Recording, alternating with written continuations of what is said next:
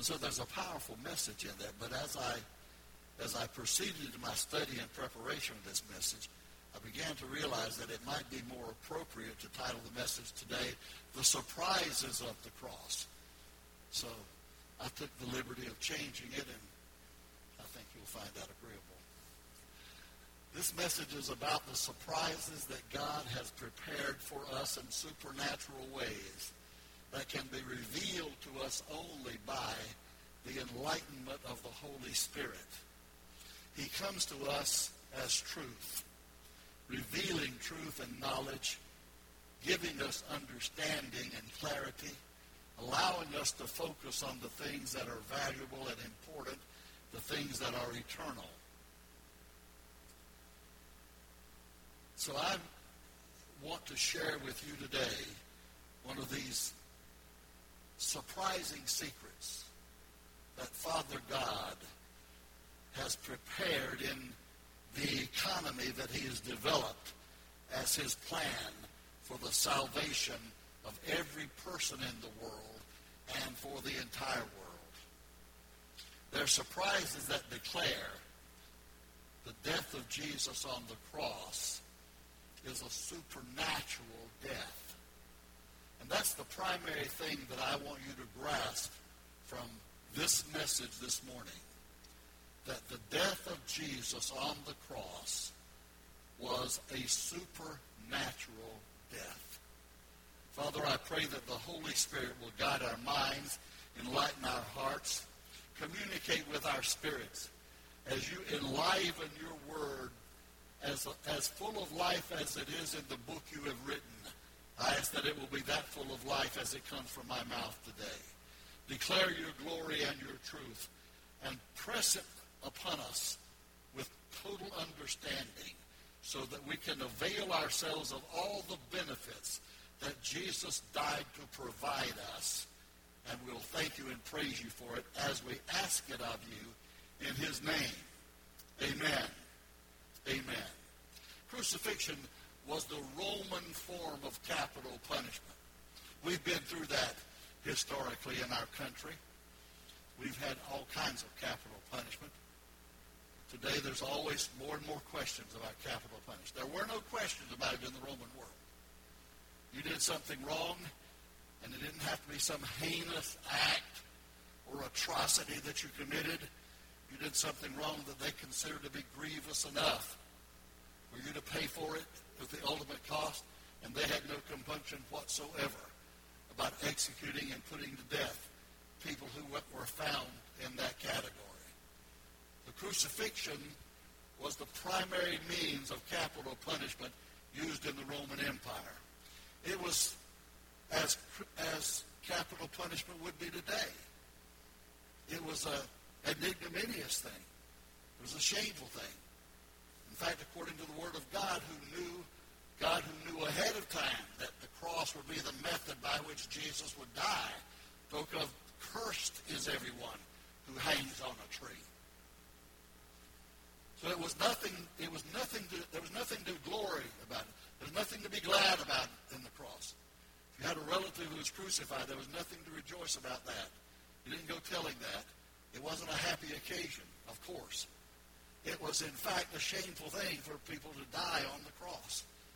The people who died beside Jesus were thieves, perhaps beyond thieves, murderers, one on each side of him died by crucifixion at the same time that Jesus was placed on the cross. You know that. So the death of Jesus is a supernatural death. And it's attested to by the fact that when people saw him hanging on the cross, they knew a lot about him. He had taught openly among them. They had heard him on the uh, on the courtyards of the temple. They had heard him in the synagogues. They had heard him on the dusty streets. They had heard him on the mountainsides. They knew who Jesus was. And many of them knew the claims that he had made.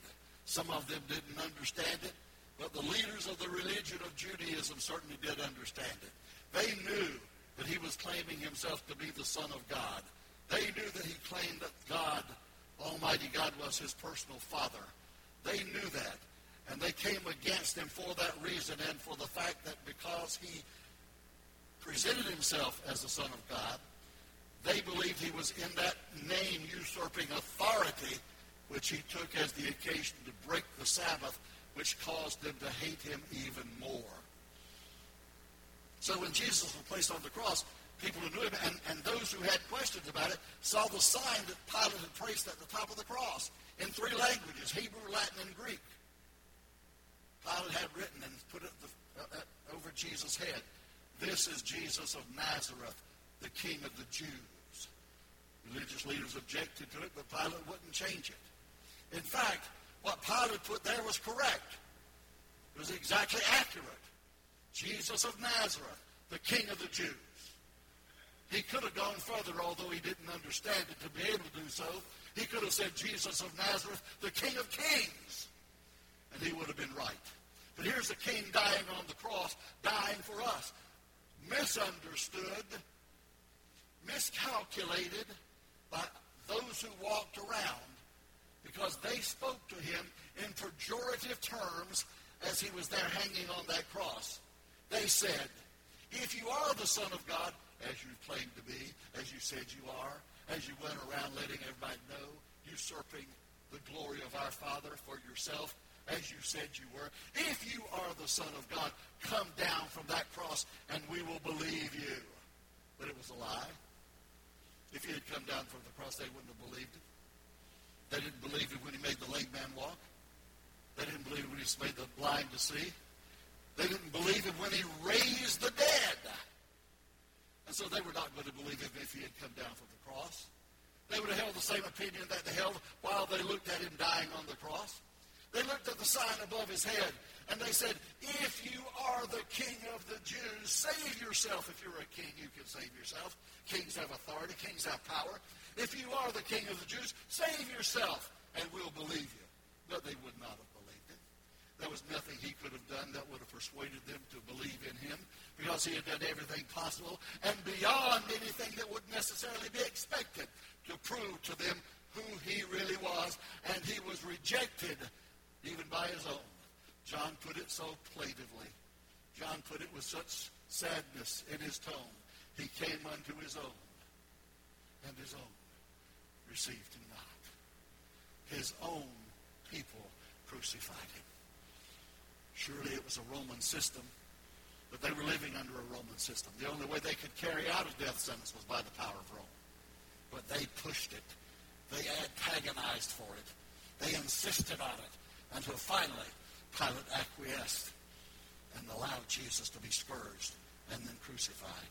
So I want to tell you today that this death, this death of Jesus of Nazareth on the cross, this crucifixion, those centuries ago, on a skull-shaped hill called Golgotha. All of that, all of that is a death like no other death ever in all the history of this world. And the one thing that rises up above all else to make it different, to make it unique, to make it distinctive, the one thing that rises above all else to declare that is Jesus' death was a supernatural death. It was supernatural because he did not have to die. It was a path that Jesus willingly accepted that had been laid out for him by his Father God. And I want to show you some things about his willingness to pay the ultimate price for the sins of the world so that you and I could be saved even though we were yet sinners and enemies of God and strangers of the commonwealth of glory, not walking in the pathway of his salvation, while we were yet sinners, while we were yet enemies of the cross, while we, yet, we were enemies of the Savior, while we were yet sinners, the Bible says, Jesus, Christ Jesus, died for us. That's a supernatural death. So it was like no other death in the world. Jesus died a death like no other man had died. He paid the price. Carried with him the cross of sin to the cross. When Jesus died on the cross, he said several things. In fact, there are seven sayings that Jesus spoke from the cross that are recorded in the four Gospels. None of them have all seven of them, but when you put the accounts together, you get all seven things that Jesus said from the cross. The first thing Jesus said was a supernatural expression. The first thing Jesus said as he was crucified, hanging on the cross, was just was this. Looking out above those who had nailed the nails in his hand, those who had at the praetorium of Pilate had cried out for his crucifixion. Give us Barabbas, crucify Jesus who says he's the Christ. He looked around, so all of those, and this was the first thing he said, Father, forgive them, for they know not what they do. A supernatural death. And then, when the dying thief beside him said, first of all, he joined with his friend on the other side of Jesus and castigated him. Bring us all down from the cross if you're who you say you are. And then he changed, one of the thieves changed his mind. And he said, you know, to his friend on the other side, he was able to speak. And he said, we, we're getting what we deserve, but this man doesn't deserve this. And he looked to Jesus. And he said, Lord, there's a revelation there. Lord, remember me when you come into your kingdom. And Jesus said, I will.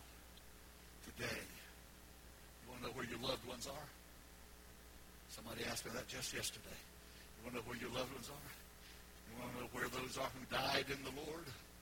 You want to know where those are who in the peace of God and the forgiveness of Jesus lay down, let their life taken away from them, waiting for the resurrection? You want to know where they are?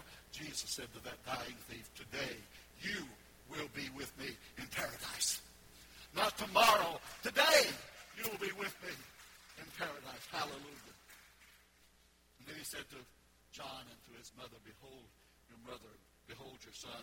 After that, the agony of the cross began to weigh heavily upon him. And he cried out. The Bible says he cried with a loud voice, and I want you to get this.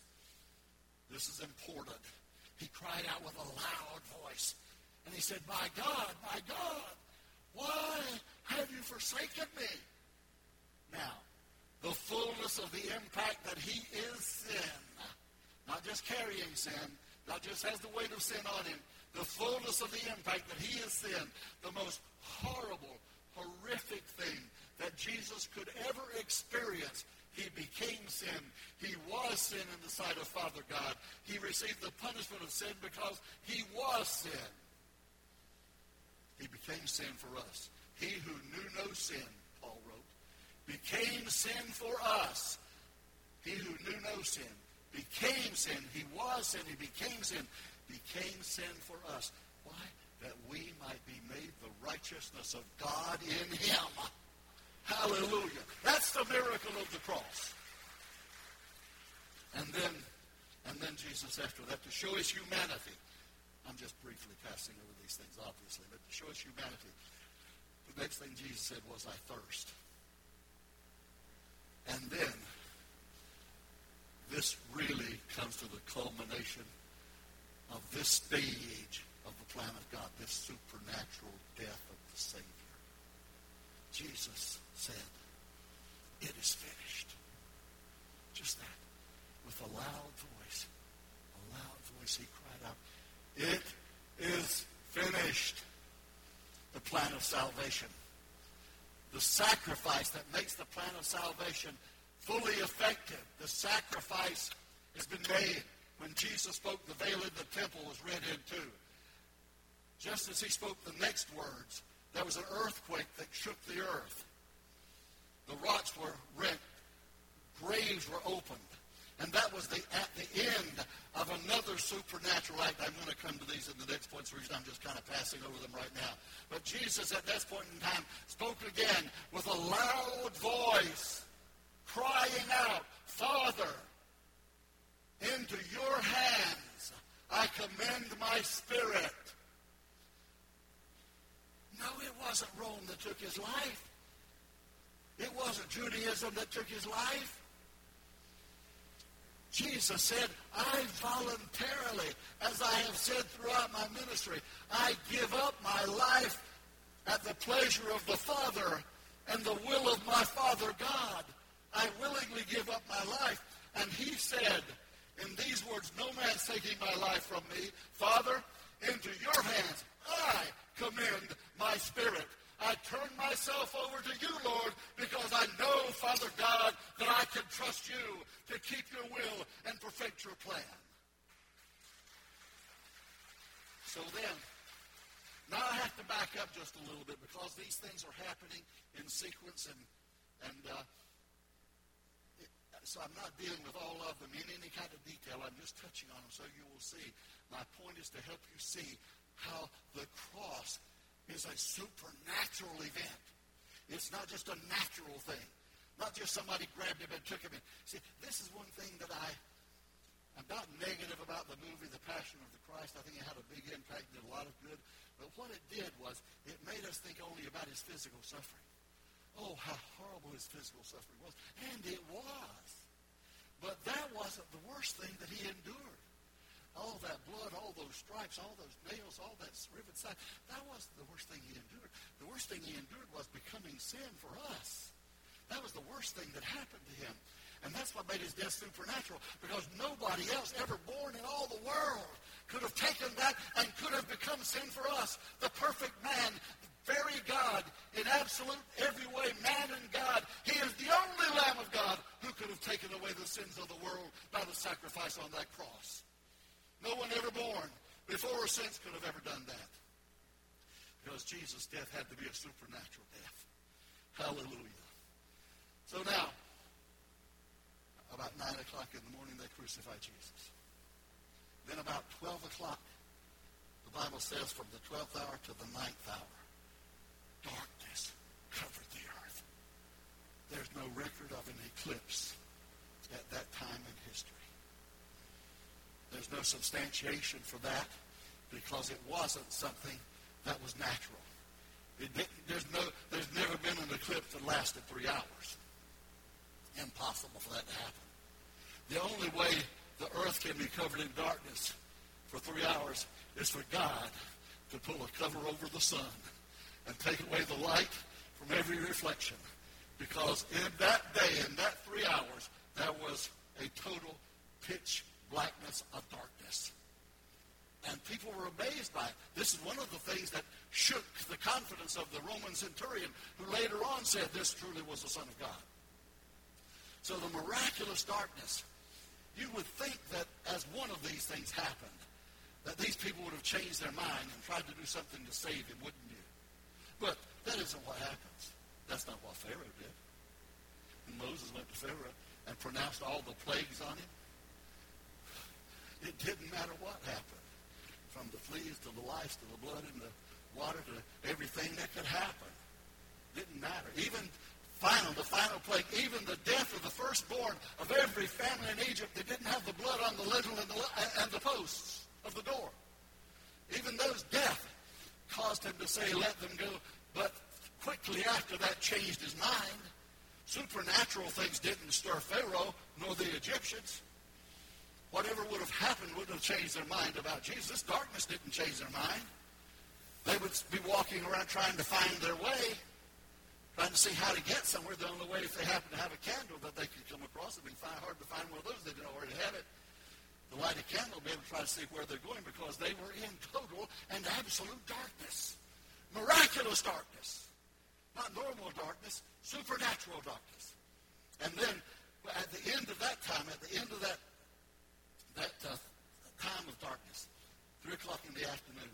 When the darkness dissipated and the light returned, then Jesus cried out, It is finished. And then shortly after, Father, and I, in thy hands I commend my spirit. When he did that, then is when the veil of the temple was torn into from the top to the bottom. That's when the miraculous earthquake occurred. The Bible says that the earth shook. It had to be shaking that skull-shaped hill and the cross on it, shaking with it.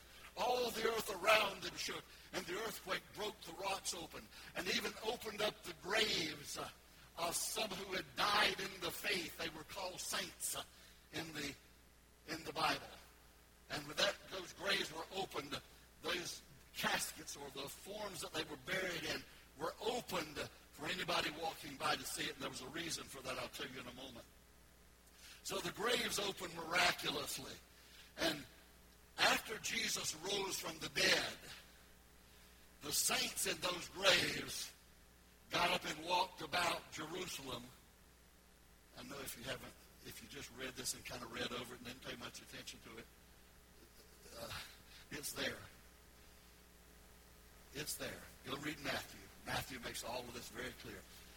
After Jesus rose from the dead, these saints in those graves got up out of the grave and walked about in Jerusalem. What was the purpose of that? To show that God can raise the dead. To testify to them everywhere. I don't know what they were saying as they went about visiting their friends who had helped bury them in the past. I don't know what they said to them. But it must have been something like, Jesus, now they had to know him.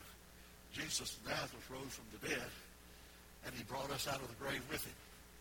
This was not a resurrection to glorified body.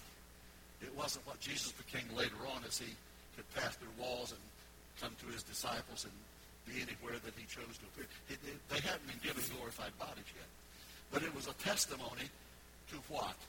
It was a testimony to the supernatural events that had happened that day on Friday on Calvary at Golgotha's Hill and that had happened as they waited on Jesus with his body lying in the tomb until on the third day he rose from the dead, walked out and left the grave clothes laying there. Another one of the supernatural things that testified to his power, the grave cloth that covered his face had been folded. The other grave cloths, he had pushed them aside and got up and walked away. But the grave cloth that had covered his face was folded and laid to the side as if carefully prepared so that someone who folded that napkin is coming again. That was the custom. If you weren't coming back, wipe it, throw it aside. If you're coming back, to, uh, you're coming back to the table again, fold it up and lay it aside. It'll be there when you come back.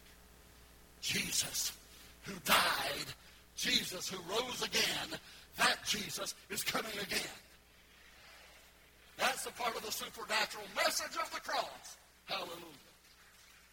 I'm going to cover. I'm going to cover one more thing. I'm going to cover one more thing with you, and then I'm going to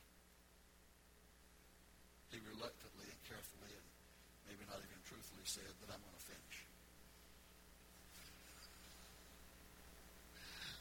I, I always love it by example the Apostle Paul in the third chapter of Philippians. You know, he there was six chapters in the third chapter, he said, finally, brethren.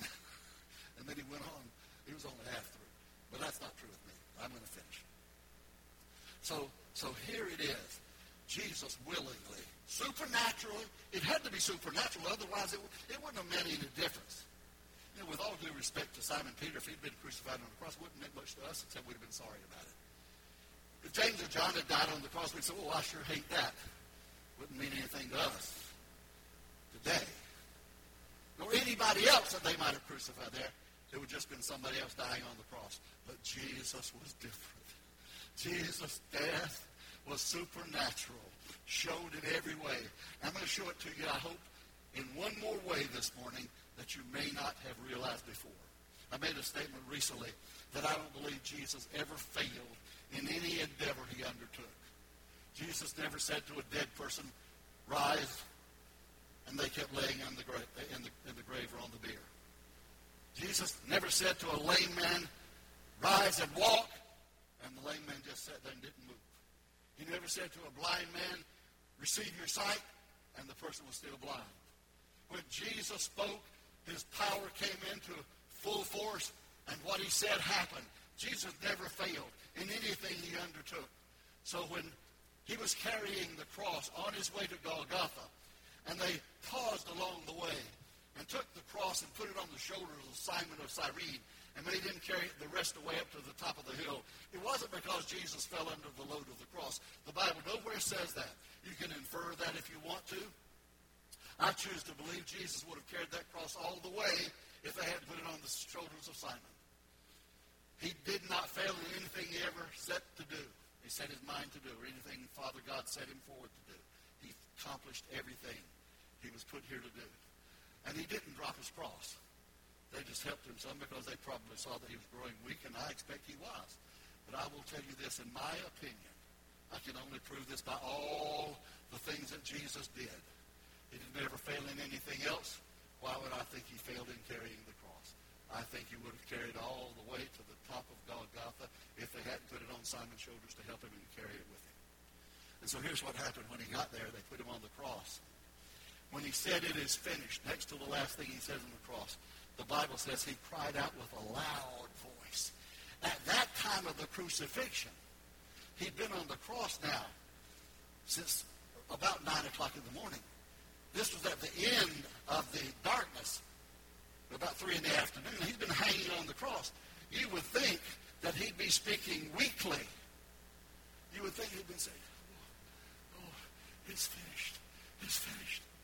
That's not what he did.